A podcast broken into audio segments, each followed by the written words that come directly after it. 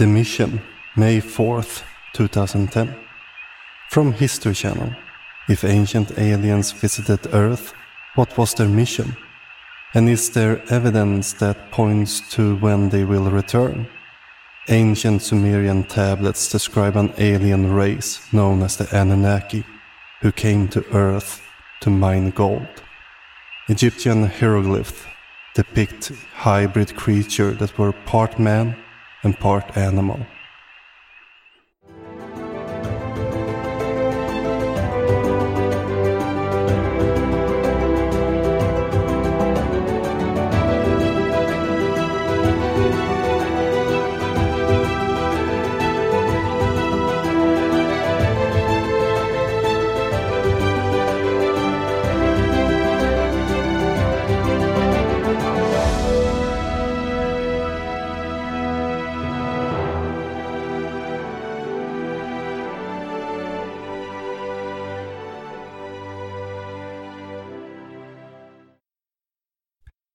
Hi, hello, and welcome to Digging Up Ancient Aliens. I'm your host, Frederick.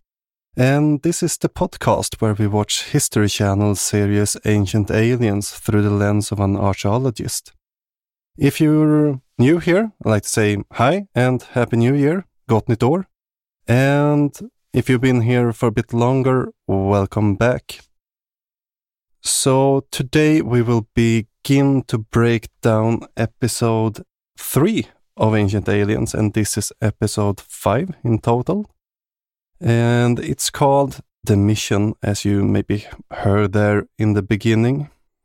And if we just look back a little bit, we have talked a bit about the evidence ancient aliens proponents have about the visitors. And so today we will begin to break down episode 3, titled The Mission, as you might have heard there in the beginning.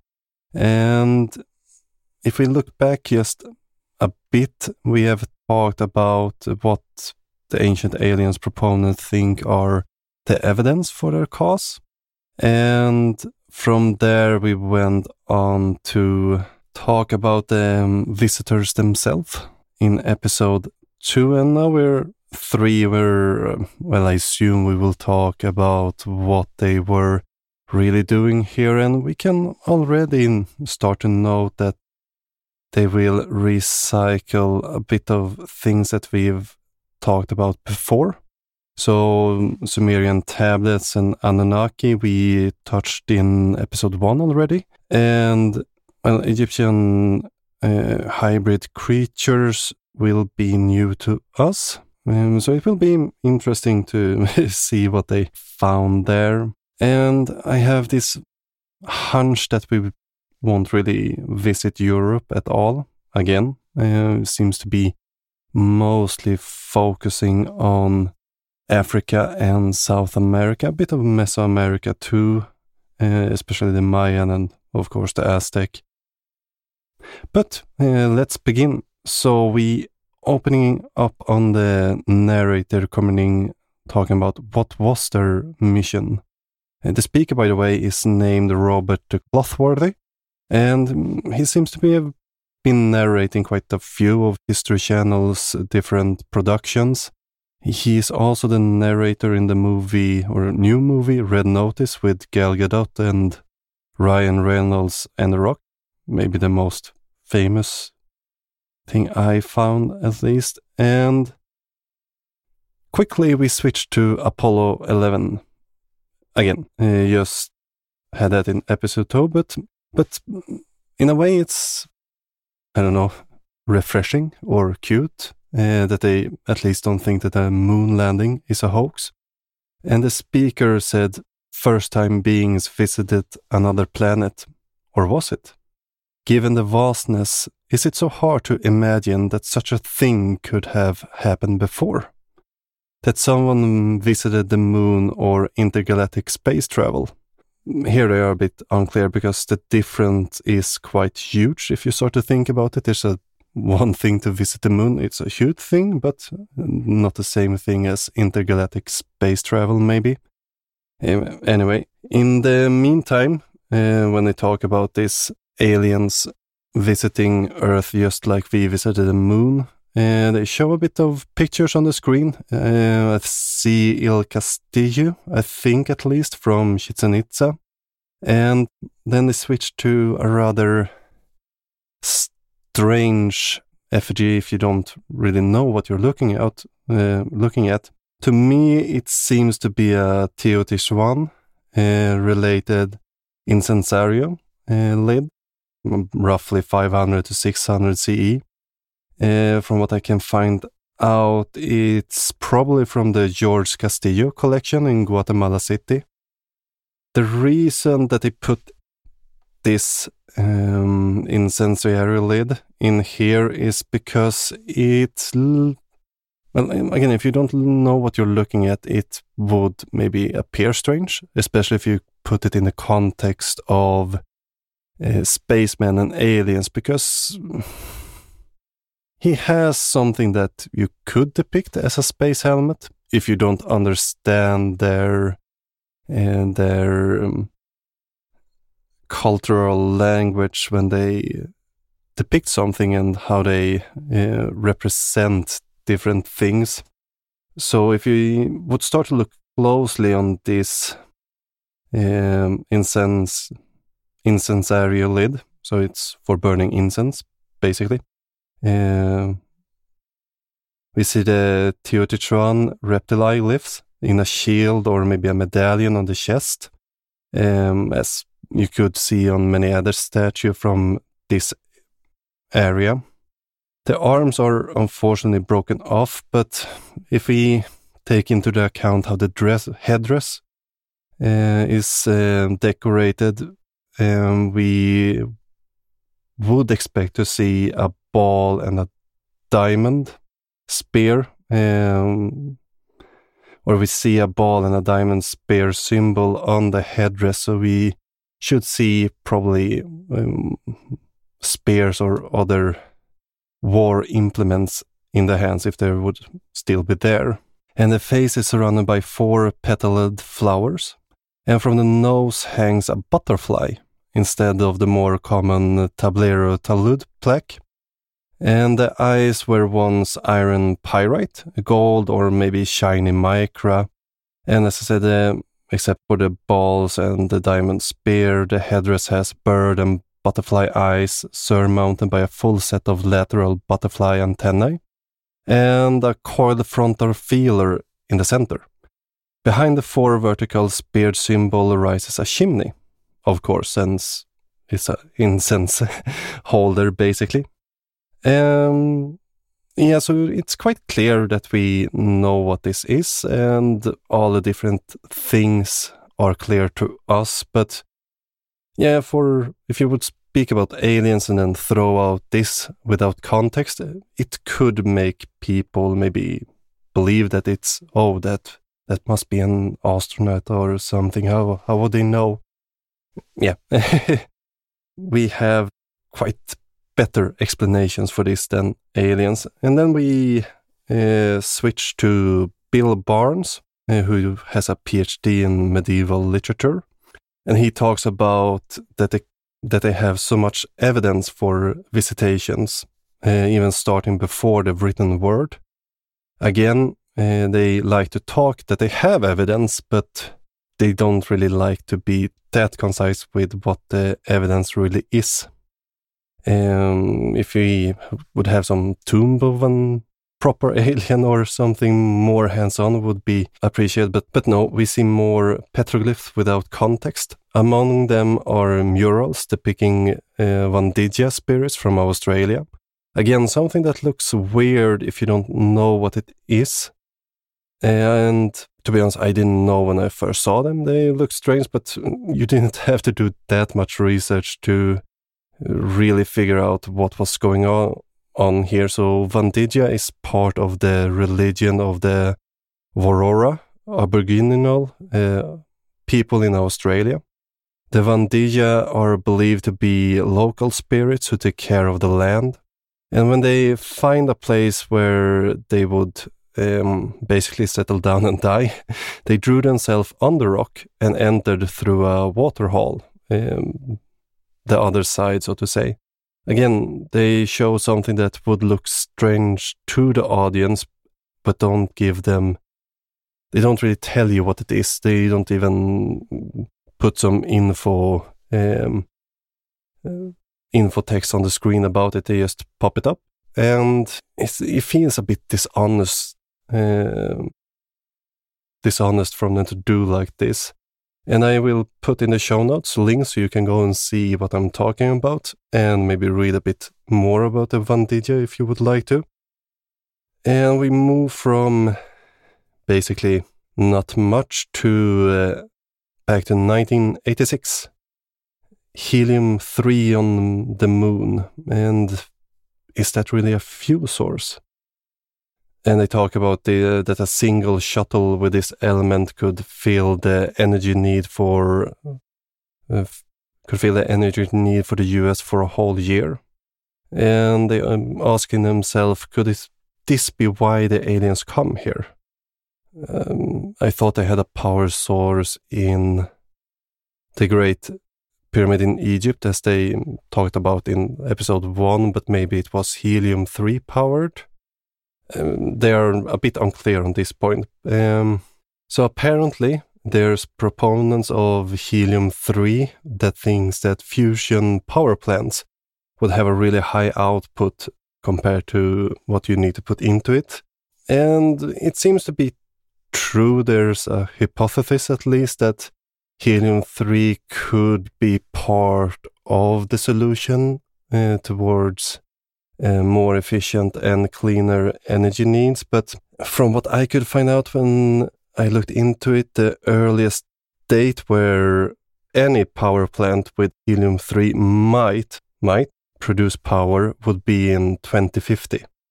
So it would be about 40 years until we would have a power plant um, producing any energy with helium 3, but the show is at least right in that there's a lot of helium 3 uh, in large quantities on the moon. On Earth, uh, it has unfortunately disappeared. But we get back to Billy Birnes, who talks about that uh, we will first send robots to mine and then people. And if you would, if we would do it, why would not aliens come and do that? They don't really talk that much more about robots, but um, if Alien came here, what would the evidence be? The speaker asked. And yeah, that's a great question. And we start in Iraq and the cradle of civilization, 3500 to 1900 BCE, the Sumerians. First culture to build cities, with grid almost like New York. They invented sewage, cobblestones, and farming. They are talking about uh, the Nineveh tablets, and here's another thing that they seem to do a lot. The um, Nineveh tablets is a library from the city of Nineveh and has been preserved due to a big fire in the city. Luckily for us, the Sumerians wrote um, they wrote on clay tablets, and when you have a fire, the clay tablets hardening, saving for uh, future generation, basically. Um, so fires in Sumeria have in some ways preserved their society in ways that they might not have really um, thought of back then. Compare that to maybe um, a fire in the Great Library of Alexandria, where most uh, most documents were written down on papyr papyrus, and we don't really have that many texts surviving, unfortunately. Anyway, uh, this library contains some 30,000 tablets. All the tablets are numbered and they could easily give this to us, but um, as Zecharia Sitchin, they don't do this. Um, this means that you can't really go go and look it up that easily. As I think I mentioned in the first episode, we um, we have large online resources today, and that makes that basically anyone could go back and look up these tablets themselves, which makes research a lot easier. And you don't any longer really need to take the words of Zecharia Sitchin's on these things, but again, they don't like to tell you where you find it, only a vague notion, and we will notice it in further episodes and even a bit here that they like to use big epic text where it would, well, take some time to really find the passage they are talking about. But they are claiming that many stories in here are just as in the Genesis. And we meet Arthur D. Horn, who is a former professor in anthropology and evolution denier, since he claims life came from aliens and we didn't evolve at all in that way. But he's saying, quote, virtually every story in Genesis, the flood stories, Adam and Eve, comes from the ancient Sumerians. Mm, I'm done. I don't know about this, but uh, sure, the Sumerians thought that humans were created by the gods from clay, if it's that he means with Adam and Eve, for example. But to some extent, it's not really a new, weird, or local. Many cultures seems to have clay as the sort of life, and it's quite reasonable thought in reality. Uh, from clay, you can make pottery, statues, things that helps you in life and is easily shaped. So, if we would make art in clay, why wouldn't the god use uh, this material too. And we also have this not only in the Sumerians uh, or in the Bible, we also have this in in the Egyptians' faith, uh, where you were basically create all, not the first, but every human was basically created on the potter wheel and um, the Vikings had similar thoughts where the humans came from. And then we actually get to meet Zecharia Sitchin for a little bit, who published his own translations, uh, the Earth Chronicles, and he talks about the Anunnaki that they would be a alien race that came to Earth to mine gold. Then we get Giorgio, um, the meme guy, most famous for. Uh, but Giorgio says that Sitchin's thesis is that the aliens came here for gold because it's needed for their atmosphere on their home planet. And I started to wonder is this maybe here that David Icke got his thoughts about the monatomic gold? I'm not sure if you know, please let me know, but at least a thought. This seems to be before uh, Icke's uh, alien reptile overlord monatomic gold stories, so could be the um, genesis for that ideas at least.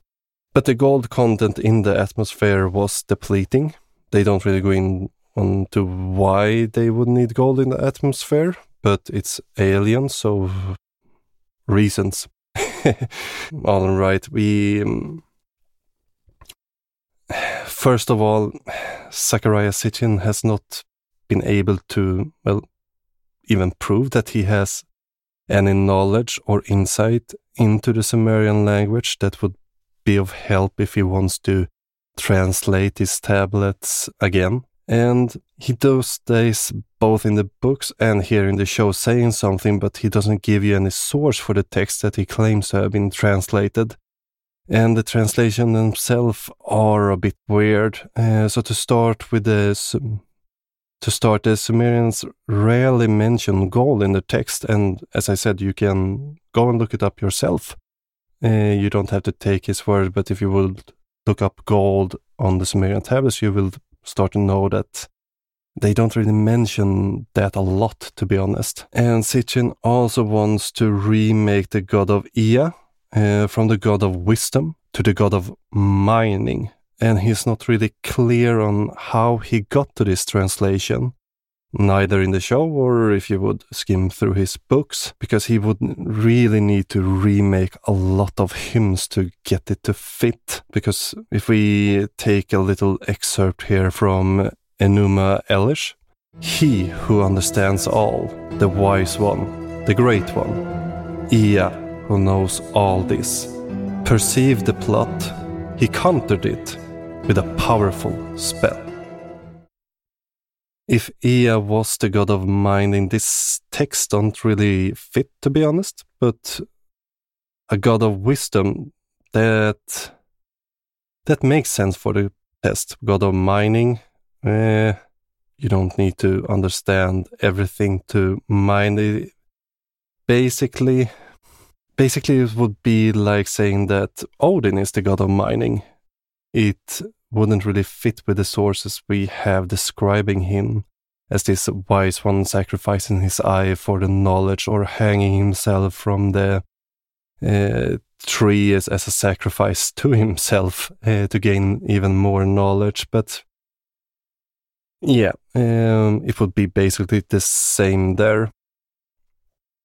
But at least I'm noticing that the animation has leveled up, I think. Um, and on the screen during this talk about the alien gold, we see an exodus of spaceships coming towards Earth. And then they switch to unique properties of gold. We meet Michael Dennin, who is actually a physicist. He says that, well, gold is probably as important to aliens as for us. That sounds a bit weird. Gold isn't the most important thing, I would say. Uh, if the Earth would go under, I don't think really the first point on people's checklist might be get more gold, or maybe it is, maybe that's how we are here. But um, Michael Dennin proceeds if their society is like ours, they will need electricity. Okay, I can buy that. And gold is the best conductor. And yeah, he's a point there. Uh, gold is a extremely good conductor. Not sure if we would travel through intergalactic space to get more, if we would mm, run out, but maybe, uh, maybe not. And they talk about the thermal electrical effects, which is basically gold that you heat up can generate a bit of electricity and the voiceover claims that uh, it's proven that gold is an energy source. Yeah, sure, you can get a bit of energy uh, out of it, but you would put in more energy to get a little bit of electricity out of it. Not that efficient that way. Uh, as a conductor, yes, power source, meh. And according to the narrator, it might be uh, how the alien propel their spaceships and we we stay with Michael Dennin a bit longer, and he talks about how gold can be used to protect the spaceships from infrared light, and that it has good property as a heat protector and things like that. Nothing really weird here, to be honest. Um, but I assuming this is to lay ground on how the aliens got here and why they need more gold to make more spaceships and produce more energy and for the atmosphere. Don't forget the atmosphere. And then we have a bit of a potpourri of different uh, talking heads. So we have David Childress, uh, who talks that gold is the only metal that really lasts. And he has a point. It's an eternal metal. And that's why we see it quite a lot in um, Egyptian grave goods, for example. Uh, think about King Tut and how much gold he really had in there, even though silver was more valuable in Egypt. But that would be a different, different thing. And then when we meet George Noory, he is the, um, the voice of Coast to Coast FM. And he talks about extraterrestrial comes from another planet into our solar systems. So we meet George Noory. He's the um, host on Coast to Coast FM, and he again basically repeats um, that the aliens were running out of minerals, and we have Daniken himself, and he talks again, re basically repeating what's been said for the third time, uh, but he's adding that they're measuring the planet for gold. And we switch back quickly to George Noory, who is talking about the expedition force that was sent here to mine, but they didn't want to work, so they needed to find workers. And I guess here we will talk about the Anunnaki again. We met them in the first episode. Uh, but uh, apparently, according to the ancient aliens people, the Anunnaki came here to mine gold. And these gold miners then had a council and they decided to make a primitive worker called a demo. And if you didn't haven't checked out episode one or need to refresh your memory, we will do that here. And so, if you look into the Anunnaki, uh, you're noticing that the translation would be something like uh, offspring of An or maybe uh, even of princely seed. And you don't need to take my word for it. We have the um, actual uh, dictionaries from the scribes of Sumeria. And, well, it would fit with being kids of An and not minors. So the Anunnaki is basically um, the descendants of the sky god An, just as uh, Thor, Balder, Vithal, and Vali uh, are sons of Odin. And An's children were An, Enlil, Enki, um, Ninhursag, Nanna, Utu, and Inanna. So that the Anunnaki would be an alien race is almost a bit laughable. And that they were mm, alien miners is even more odd because that wouldn't fit at all in with the pantheon. And Noory comes back in the aliens who came here, saw Homo erectus and thought, they seem stupid. They won't listen to us so they started to change them. Again, we have this anti evolution crap that they don't really want to let go. It's a bit weird when the science fiction people don't really buy the science.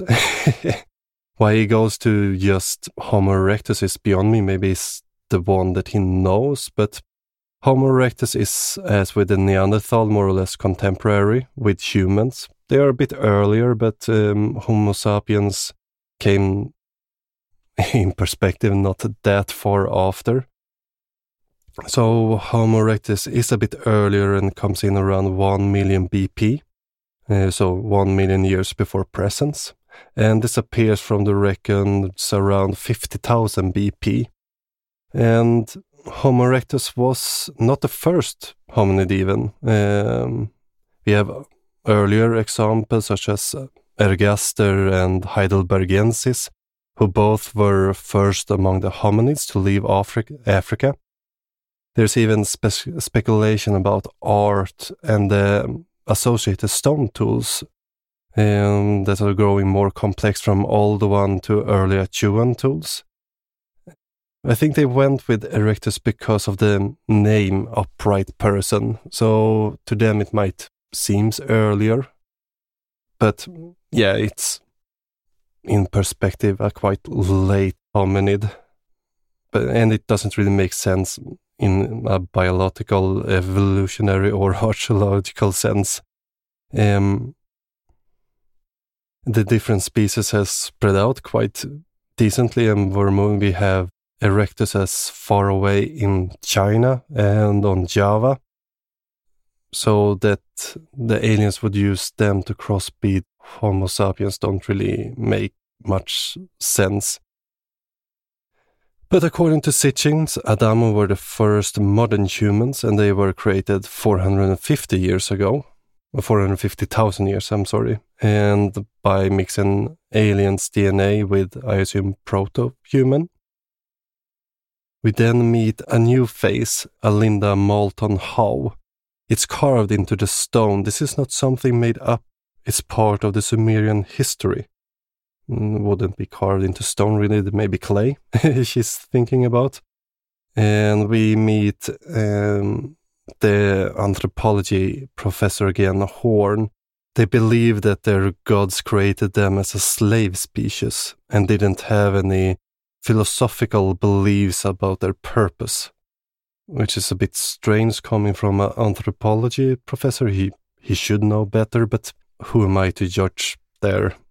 but I haven't been able to corroborate that statement from either of them. Again, we have George Noory, who seems to be the one talking the most here. Uh, if you believe these theories, uh, they actually started to make sense. Yeah, if you believe it, I assume it would make sense to you. Uh, anyway, we're leaving ancient Sumeria for now and moving to South Africa and a large concentration of gold mines dating back 150,000 years ago. We then have the narrator coming in, quote, In many languages in Africa, the native word for star is bringer of knowledge or enlightenment. Some African cultures believe that we have been visited for years.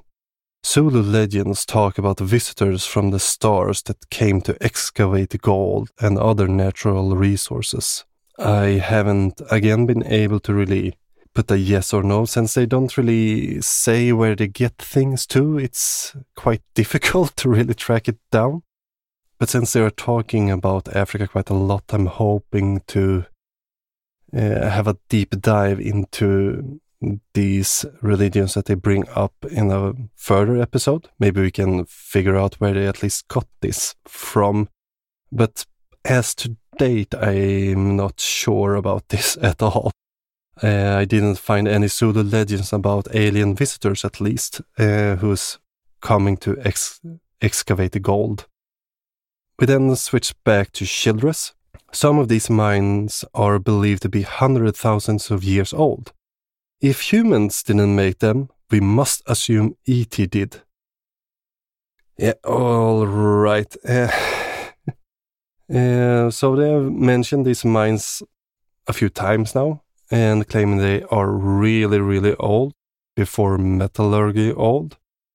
And you might find it weird that you've never heard about these mines, really. And so am I. I even flip through my old textbooks a little bit just to see, well, did we really talk about this? No, we didn't. Mm. Um, so I had to try to dig down, and that was actually a bit harder than I thought it would be. So I ended up on Google trying different keywords to figure out, well, what could these mines be? And I stumbled upon a newspaper reporting on a on a Michael Tellinger. So Michael Tellinger is a sort of politician and a self-published author who is claiming that the um, Blaauboschkraal stone ruin was not built in the 1500 CE by the Bokoni people. He thinks it's an ancient alien calendar city or mine. That's a bit unclear, to be honest. It could also be, eh, it could be another site. Michael Tellinger might be Mozambique's Maputo. Either way, it's basically just Bosnian pyramids all over it. From what I can find, there's no evidence about it except for Tellinger's own dating of the site. And to be honest, I can't really find that he would have any sort of relevant training experience um, except for a degree in pharmacology. That wouldn't really help in date an archaeological site though. they don't really talk about that part. They just drop the mines and don't specify it much more. Again, the whole give you a bit of information and don't really dig down on it. They runs running all over the place instead additional evidence on the American content. what I'm thinking, they haven't shown any evidence at all so far in this episode, at least. They're shooting all over the place. To be honest, it, it was a quite rough episode to watch. Um, but we're going back to Peru. We've been there before, known as the land of gold the Inca had abundance of it when Spain arrived. Not really. Um, and they sent a shipload of their loot back to Spain. Sure. Um, that would be an interesting topic to maybe talk about later, but to the South American people, gold wasn't that that important to him. Uh, it was more later uh, or when the Spaniards came and started to demand it, they got these bigger quantities. Um, anyway, we are back with Michael Dennin, the physicist, who claims that the Inca used gold for status and that many cultures believed that gold was from the gods. They ingest pure go- gold. I'm not so sure about that. And then throws in the Baghdad battery out of nothing. They are quite stuck on the electricity part, and the Baghdad battery is would be a fun thing to maybe look into a bit longer, but it's basically not a hoax, but since we don't have the original batteries left, basically, I eh, it's iffy to say the least. But at least it was not proof that they had electricity back then. Uh, some speculate it might have been to uh, used in metallurgy. Could be, or it's just a find that we don't understand without context or relevance. Uh, find back in the warehouse of the museum in Baghdad. But we can look into it a bit later, I think. And we then move back to Noory. All over Peru, you have signs of ancient mining operation that go down to thousands and thousands of feet. They only don't specify where, so I will gloss that over if you don't want to give me a location name, I I will take it with a grain of salt and say sure, sure. We're back with uh, Michael Dennin talking about that gold is easy to mine, even if it's rare, and talk about different techniques that they have been using until actually quite recently without naming any in specific. Uh, but he's talking about using water, heating, freezing. There is signs in Peru that they mined quartz, uh, hematite, and red ochre. And we're staying with Michael Dennin, who is talking about that quartz is a quite common thing. And yeah, it's really common. You will find it in most sites, basically, when you're digging. And it can be used for quite reasonable things. And that hematite and ochre are more valuable, especially ochre since it's used in red paint. Hematite is also used in paint to some degree, eh, since some variants of hematite have red pigments. And then we're back at the Nazca line, of course, again. And the speaker is claiming that the origins is a big mystery. We have Giorgio, the meme guy. Entire mountaintops have been removed. This requires machining since we today need sof- sophisticated machinery. Again, the we need this today crap, and to be honest, it's a quite lazy argument. It would basically be if I said they could not have been writing these long books back then, to write a book of that size, you would need a computer and decent lighting. Almost not exactly the same, but the same kind of spirit. Uh, they are staying on the Nazca plain and saying that it must have been some sort of beacon with all these raw materials in such abundant quantities there. I have no idea about that, but it's a mountainous area, so I guess it could be at least some, but the Nazca plain isn't really famous for it. Its uh, huge abundance of mines in the area, but they don't really present anything new. But as we talked quite a lot about the Nazca lines uh, in the previous episode, I think we will just gloss this one over. The ancient alien theorists wants the Nazca lines to be a huge uh, controversy among archaeologists and ancient aliens. Well, maybe the ancient aliens people, but for us it's quite explained. But apparently there's one thing we can agree on. It's a band of hole in the Pisco Valley that's apparently a complete mystery. And it's a quite large stretch of shallow holes. We meet Robert M. Uh, Schoch, a geologist, and then Daniken comes in. It was a robot who collected and measured and then disappeared.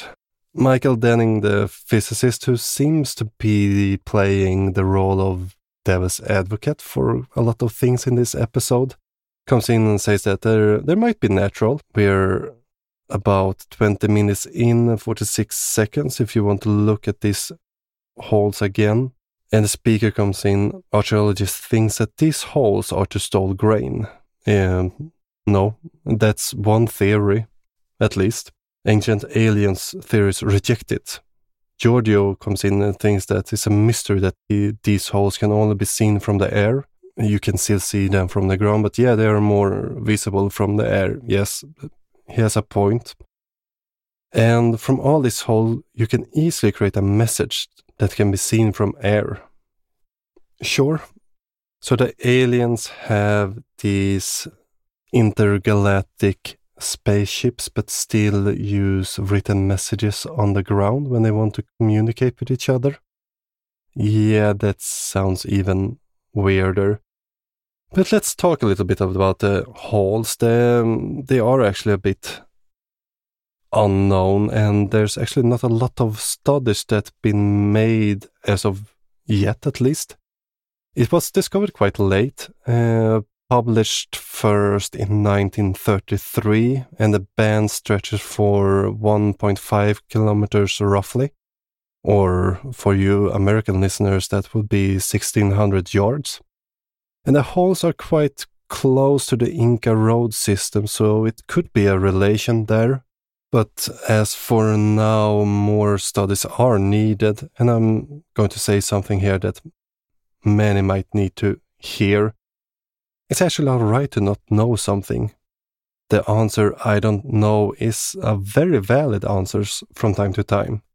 I know that we humans tend to prefer answers and certain answers to that. That's why we invented religion and goes not what. But sometimes we can say, I don't know, and then go and try to figure it out instead. The holes are one of those things where we would need to go and try to find more information, take samples, maybe excavate and study the site more properly. Maybe then we can say, now we know. Until then, let's skip the aliens and go with, I hope we will find out one day. And then we leave the holes and the narrator comes back in. If there's still gold here, why did we if there's still gold here, why did they leave? Could it be another mission? Perhaps the real mission was to hunt man. Alamosa, Colorado, September 7, 1967. A horse named Snippy, mutilated, shrouded in mystery, cattle mutilations. And then we switch to Thomas E. Bullard, who has a PhD in folklore and he talks about cattle mutilation and how it entered the UFO folklore in uh, in the early 1970s. We meet Linda Howe again. We met her a brief, brief period a bit earlier in this episode. Uh, she has spent a lot of time investigating these things, and she claims she have 266 Polaroids and she claims to have been talking to a lot of police officers who says, we are not dealing with predators, disease, or satanic cults. We are dealing with creatures from outer space. And then we go back to Bullard, who go through a few theories, such Linda continues that claiming that she have talked to someone in the government deals with the aliens and say that um, this contact claims that it's for genetic harvest. So apparently, the American, or assume they implying, uh, at least that um, the government have aliens on stuff. Maybe I'm not sure. And to what end? And then, no, no, no, we're back at Egypt, and they talk about Frankenstein experiments so apparently there's a Frankenstein in Egypt. I assume they talk about a monster, not Dr. Frankenstein.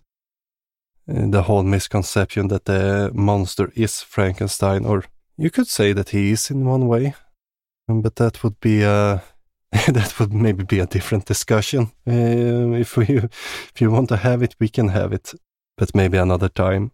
But we have Giorgio here quote, We have ancient descriptions from Egypt that the gods created chimeras, hybrids, painting of human bodies without heads with a tube coming out of it. Next to it is the head of an animal. Next image, the head is on the body. And this is at minute 26 second on 09 and then they s- switching to the Sumerians and that they have similar depictions. They don't want to tell you where they are or how they look, but they're showing a bit of different, um, especially Babylonian gods, not Sumerians necessarily. But he, Giorgio, is at least back with the whole mainstream archaeology that just, yeah, makes me a bit angry. They don't go into really these depictions here that they showed from Egypt, and I couldn't really get my way back to it. Again, they don't really give you the information, but to me, it looks like a religious processions. Um, I'm not really sure which one though. I hope to be able to find it out a bit later, but if you know around minute 26, please uh, send it in and we can add it a bit later. But Giorgio goes on uh, ripping on mainstream archaeology, as he calls it, and then the Anunnaki calling them these bizarre beings. And from Giorgio, we go to Saqqara, 1851, Auguste Mariette, a tomb dedicated to the Apis bulls. Giorgio claims that inside, Auguste found two sealed sarcophagus, and they made a shocking discovery. They didn't find any bulls in the burials, but they found bitumen. Uh, bitumen is a type of asphalt, uh, or is used in asphalt, and it's a quite sticky residue. And in this residue, is bone fragments from seven different animals mashed together. And the inscription on this sarcophagus describing some kind of a monster during the time of the Egyptians. The priest instructed the people to kill the creature, putting it under the lid of 80 tons. The crossbone, crushed bones in the sarcophagus means that the Egyptian did not want this creature to ever return. All right, let's try to figure this one out. Uh, so let's go and see what uh, Auguste Mariette himself said about the site. So I'm quoting from his own writings here. When, in fact, I lifted the lid, I thought the tomb was empty. But paying just a bit more attention, I soon distinguished at the bottom of the coffin a bull's head. And under this head a blackish mass which served as support. I examined the head first. It did not adhere to anything and had been placed on the mass. The skin was completely gone, and all my efforts to find the traces of the strips were in vain. I then examined the support. It was oval in shape, fairly regular, and measured about a yard in length, a foot in width, and about the same in thickness. As to its nature, I recognized that this was a form of confused cluster of bitumen and large broken bones of beef, all piled up haphazardly under a muslin envelope. So the find they're talking about was in the Serapeum of Saqqara, more precisely among the isolated tombs in Chamber E. This burial is from Horemheb, the last king of Dynasty 18, and the large lid they are talking about is probably the giant lid of the first bull who died during Amasis II's rule. And he was part of Dynasty 26, so quite a time later. The lid has an inscription, but it's not as the ancient aliens want to depict it. It's as follow quote he has caused this to be made for his memorial of the living Apis. This huge sarcophagus of red granite, for his majesty approved the custom. That all the kings in all ages had such made of costly stone. This he did, the bestower of life forever. So it's quite different from what they're depicting thing here. Um, so they're first of all they talk on two different burials from two different rulers, and the hieroglyphs on them doesn't match at all. And yeah, it seems again Um, so Auguste Auguste Mariette was a Frenchman and he wrote exclusively in French. So maybe again they are relying on that most people don't speak French uh, by just a numbers game. So the chances of you finding this book from the 1800th century, mid 1800th century might be, you know, uh, hard except for today with all the computers, digitalizations of older library, it's actually become quite easy to find this sort of things. Uh, anyway, and then they move from this little gem to, and we continue in moving on, and of course they again bring up the mainstream archaeologists believe that the stories about Greek and Egyptian hybrids. Now they have Greek apparently too. We haven't really talked about the Greek ones, but all right. Um, Greek did have some nice hybrid, like when Zeus. There was this. I don't remember the whole story now, only because of that. But Zeus um, invited a guy up because the guy was obsessed with Zeus' wife Hera, and Zeus made a cloud look like Hera, and the guy procreated with that cloud. And if I don't misremember my Greek mythology, it's a bit rust, eh, but uh, I think that's where the Pegasus came comes from. Um, man plus cloud. But mainstream archaeologists think that uh, these stories are pure imagination. But is it? We have Philip Coppens and author. We have seen him in basically every episode so far. Uh, there was any saying quote, that uh, there was this period in pre-dynastic Egypt where these demigods ruled, uh, where we have not found find any remains, and we don't know who they were, but we have scientific evidence that the ancient Egyptians firmly believed that they ruled. And if they are people, aliens, or hybrids, we don't know. Again, one claim that I can't really find my way back to. Sure, there's small rulers in pre dynastic Egypt, but most pharaohs of the first dynasty was actually for a long time thought be godlike, basically, because we, as they say, we didn't have any evidence, but then they started to pop up, and we even found um, or we believe we have found the arm of Djer, the earliest pharaoh uh, or remains of one pharaoh found, probably. Uh, at least he had a bracelet on the arm that indicated that this, this was probably Djer. It could have been the queen too, but still uh, a good find. Unfortunately, this arm got lost at the museum because the curator back then uh, he looked at the bracelet and thought it was it was a really nice bracelet, fantastic craftsmanship, and took it off the arm and then threw the arm away. and it was actually um, uh, Petrie. Petrie. Uh, we met him too in for the first episode, I think. Um, it was Petrie who made that find, and you can read in his memoirs that he writes that a museum can sometimes be a very dangerous place. um, anyway, what if ancient Egypt had cloning and gene splicing? We can create hybrids now, can we? Um, sorta, I assume. We then meet Billy Birnes again, and he talks about they were mixing alien, animal, and human DNA not just for 10 years or 20 years, but for thousands and thousands of years. And that's why there are so many alien abductions. So I assume he claiming that the um, mixing and um, hybrid creation are still ongoing.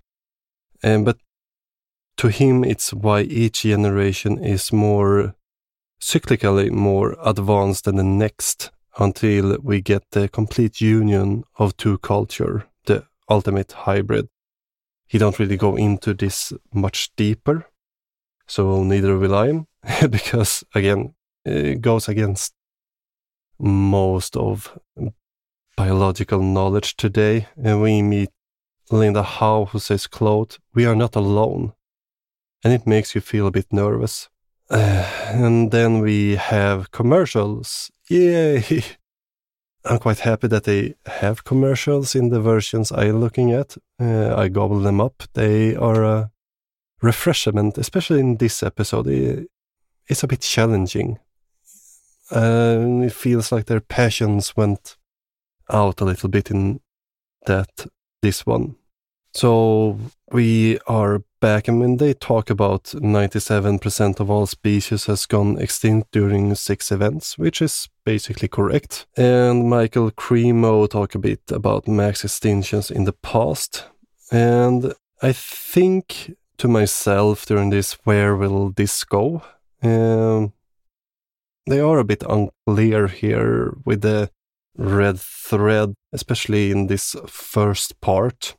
But uh, the narrator comes in and the shift is sudden and quick and say mainstream paleontologists. Oh, sweet baby Thor. this might be wild.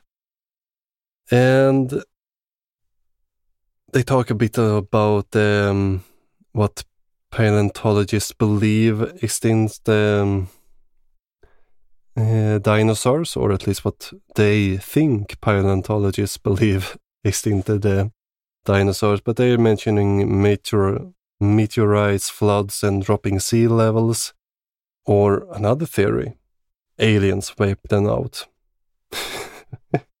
so, previously they talked about that the aliens came here just in time for basically Homo erectus when it made onto a scene, and Homo erectus is ages between each other. They were not simultaneously. Um, maybe they forgot. but Arthur, the um, anthropology professor, who seems to have become a bit of a nutter, um, is back and talking about ancient tablets. Some Sumer claiming that these aliens can control weather, yada yada. I don't find it strange that gods would control weather. Do you? It would be strange if they couldn't. But apparently, this is signs that it would be aliens. But why did the aliens eradicate all these species? Was it for colonization? Make room for more docile or favorable creatures? And then they switch and talk about a bit of scalar technology. I just thought about the computer program that many companies use. Um, but they're talking about the scalar technology that is used to create hurricanes today. If you mean in a small lab, I don't think they do that on real full scale level, at least yet. Uh, but yeah, they are doing um, tornadoes and hurricanes in labs. That's quite cool in a way, but it's not like controlling an actual hurricane that they indicating that we can do to today or 10 years ago at least. So yeah, and it's Billy Birnes that made this claim that we have this hurricane creating technology that we can basically use as a weapon. Uh, it could have been that the dinos died may, uh, out on an ice age created by the aliens. And then we're back to the seeding. We talked a lot about it last time. And they talk about different myths where gods came down to mate with humans. He's not even on the screen, then uh, I'm by now just know Giorgio's voice. I don't need to see him, but he talks about ancient texts that the god fancied Earth Woman, And if you've read Greek mythology, yeah, it seems as they did. But the people who wrote this down just misunderstood. It wasn't God, it was E.T. who made a booty call I assume. And then we're back to American. On the um, screen, we see petroglyph from Horseshoe Canyon. And as I understand, at least this petroglyph are from ancestors, not star people that they will talk about. We meet we meet Nancy Red Star. I'm not to level a bit here. I'm not that fluent in Native American culture and the whole tribe uh, part. or I understand how the tribes work, but how the system works in um, United States and how the tribes are controlled and things like that. I didn't find much about Nancy Red Star online, mostly from New Age forums and things like that, but she seems to belong to a tribe that's not recognized by the US government. I'm not sure about the reason behind this properly, and if somebody would know, please let me know. It would help me. But Nancy Red Star seems to be a big proponent of crystal healings and things like that. But she talked about ET and especially the star people that she digs down in. They don't really go into detail what star people or the myth is around them or retelling the myth properly. I find some reference to it in different sources, and we're shown more petroglyphs from Sego Canyon. And Nancy continues to talk about star husbands that brides would give birth to star children who then raised them until the age of six, and then they went to live with the star husband. And I can't really confirm or deny this at the time of uh, recording, at least. But since it's ancient aliens, I would take this with a huge grain of salt. There is this notion of star people in Native American, but I haven't found any good description yet.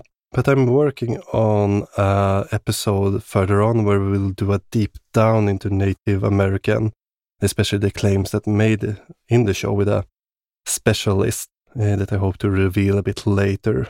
As I mentioned, the North American pre-Columbian history is not something I really that I don't really know well, and it would be nice to learn something more and to share this with all of you. And from Native Americans, we do a quick switch uh, back to the Bible, and more precise, the Pseudographica Apocrypha from the ancient Hebrew. It's more more religion in this that I than I expected, to be honest. But Giorgio is talking about the Bible and that there were many books that were removed during the Council of Nicaea, um, which is a myth to be honest. Uh, there is writings that Constantine ordered 50 copies of the Bible, basically, but nothing that they really decided on what stories would be in these Bibles, at least not at the council at Nicaea. But they don't mention that Saint Nicolaus, basically Santa, started to pick up, beat up a bishop named Arius uh, in the show. Uh, Maybe they're trying to protect Santa from slander. I'm not sure. Um, anyway, they talk about Genesis Genesis 6 watchers, angels who had intercourse. And then again comes in, how can angels have sex? This is impossible. In the Bible, the angels don't have bodies, which is, again, uh, one of those strange claims because the angels are very much described in the Bible. Ezekiel, for one. Really strange creatures, though, uh, for most of it. But we then switch to Jonathan Young, who is a doctor of psychology. And he is talking about Mary getting pregnant with Jesus. We have uh, Reverend Barry H. Downing and Mr. Noory and that and even the folklore guy all talking about that Jesus could have been an alien or something. Yeah, maybe Jesus was an alien. So um, they don't really dig down in that part a lot, so I think we can gloss that over too. then we're flying away away to China. And we're back at the 5th century, or we're not back, we're at the 5th century BCE, and they talk about seven states and seven warlords, a battle for territory and power. And then we are recycling Huang Di again. Already we're on episode three, five for us, but three um, ancient aliens at least. Um, but this time it actually differs. So in this episode, we don't have Huang Di come in um, or come out from the belly of the dragon. In this, we have Jonathan Young instead of Giorgio telling the story and saying that a great god turned into a dragon and he came to earth and he saw Huang Di's mother on a hilltop. Upon the sight of the dragon, she fainted, and when she woke up, she was pregnant. When she saw the dragon, the sky had become full with dark cloud, but when she woke up, the weather was really nice. But if you remember back in episode 4, the last episode, or episode 2 for them, we have basically the same people, but then they put Huang Di in 3000 BCE, and that he was not born on Earth, that he came with a dragon, not having a dragon as a father. And the dates don't add up because in that episode, uh, the dragon is the way for a poet in the past to describe a spaceship. And to me, this seems to to me, it seems as they change in the story to fit the narrative that they want to be true, not necessarily the narrative they get that by following the sources and resources properly. And here is the place we will leave for today. So, in the next episode, we will close up episode three, The Mission. So, I'm super happy that you've been with me for this long, and I hope that you find it interesting and um, at least a little bit funny too. And if you haven't already, it would be great if you left a five star review on the podcast service on your choice. A review is a great way for us to continue growing and get the show out to more people. And I also get this nice little notification with a nice message on my phone that I can read. And if you do, I will thank you by name on the episode uh, in the first segment so you get to hear it properly. And we have a lot of things going on on the website and on Facebook and on Instagram. I'm trying to get better at Twitter, but um, I'm not that active as of yet, at least. And if you have any suggestions, comments, or correction, please reach out through the website diggingupancientaliens.com. There you can find a bit information about me and um, the contact info and all our social media accounts. But that is it for this episode. I hope to see you next week when we finishing up the mission. Until then, have a great time and have an awesome, great new year. Thank you for tuning in and listening to this episode. Remember that we have a subscription going on. You can become a patron or other subscriber for as little as 250 per episode. Go to diggingupancientaliens.com slash support. That is, go to diggingupancientaliens.com slash support to read more information and sign up right there.